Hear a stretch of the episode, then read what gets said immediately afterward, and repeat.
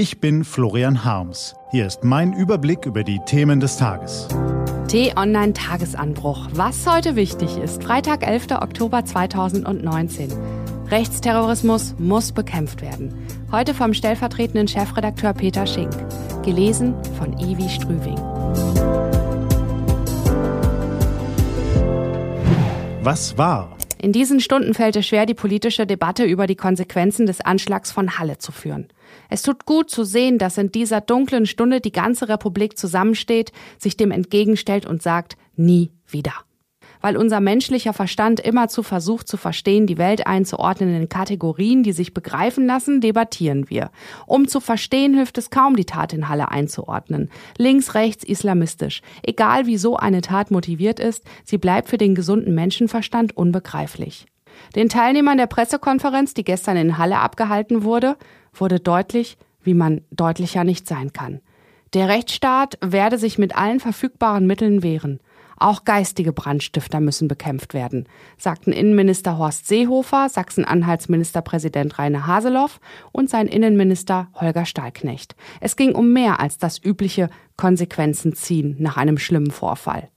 Das sah man allen Beteiligten an. Der Staat wachte spätestens nach dem Mord an Walter Lübcke auf. Erst vor zwei Monaten recherchierten Kollegen von T-Online, dass das Bundeskriminalamt 440 Stellen in zehn Referaten zur Bekämpfung des Rechtsterrorismus aufbauen will. Geplant ist zudem eine Zentralstelle zur Bekämpfung von Hasskriminalität. Auch Aktivitäten im Internet sollen enger beobachtet werden. Es wird also geplant. Bis der Rechtsstaat handlungsfähig gegen den rechten Terror ist, wird es allerdings noch dauern. Die Gefahr von rechts wird so schnell nicht kleiner werden.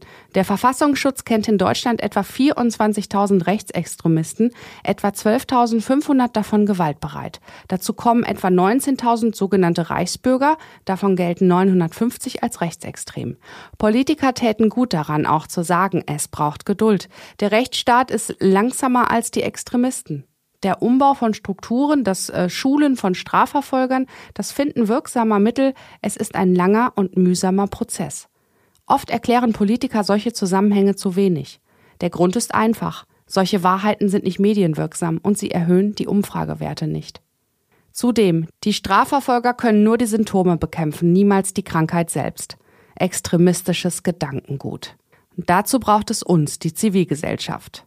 Da wurde vor wenigen Wochen ein pikantes Detail bekannt. Das Familienministerium will das Demokratieförderprogramm Demokratie Leben massiv umstrukturieren. Damit werden überall im Land Projekte gefördert, die Rechtsextremismus bekämpfen und demokratische Strukturen stärken. Von mehr als 1000 eingereichten Projekten sollen kommendes Jahr nur 100 gefördert werden. Die Mittel von Demokratie Leben sollen bis 2024 von 115 Millionen Euro auf 40 Millionen Euro sinken. Gestern dann die Nachricht. Zumindest im nächsten Jahr soll nun doch nicht gekürzt werden. Danach, das ist ungewiss. Der Hintergrund ist, dass der Bund Demokratieförderung rein rechtlich nur zeitlich befristet finanzieren darf. Es fehlt seit Jahren ein Gesetz, das eine dauerhafte Finanzierung ermöglicht. Die Union hatte es erst im vergangenen Jahr aus dem Koalitionsvertrag herausverhandelt. Es ist dringend an der Zeit für ein solches Gesetz. Was steht an?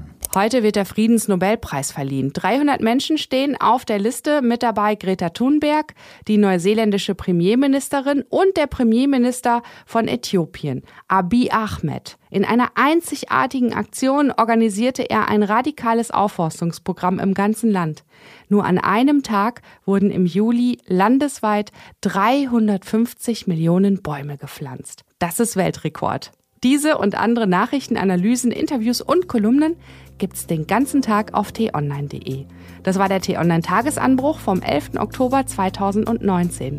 Produziert vom Online-Radio- und Podcast-Anbieter Detektor FM. Morgen gibt's den Tagesanbruch am Wochenende mit dem Rückblick auf die wichtigsten Themen der Woche und dem Ausblick auf das, was kommt. Ich wünsche Ihnen einen fidelen Freitag und dann ein wunderbares Wochenende. Ihr Florian Harms.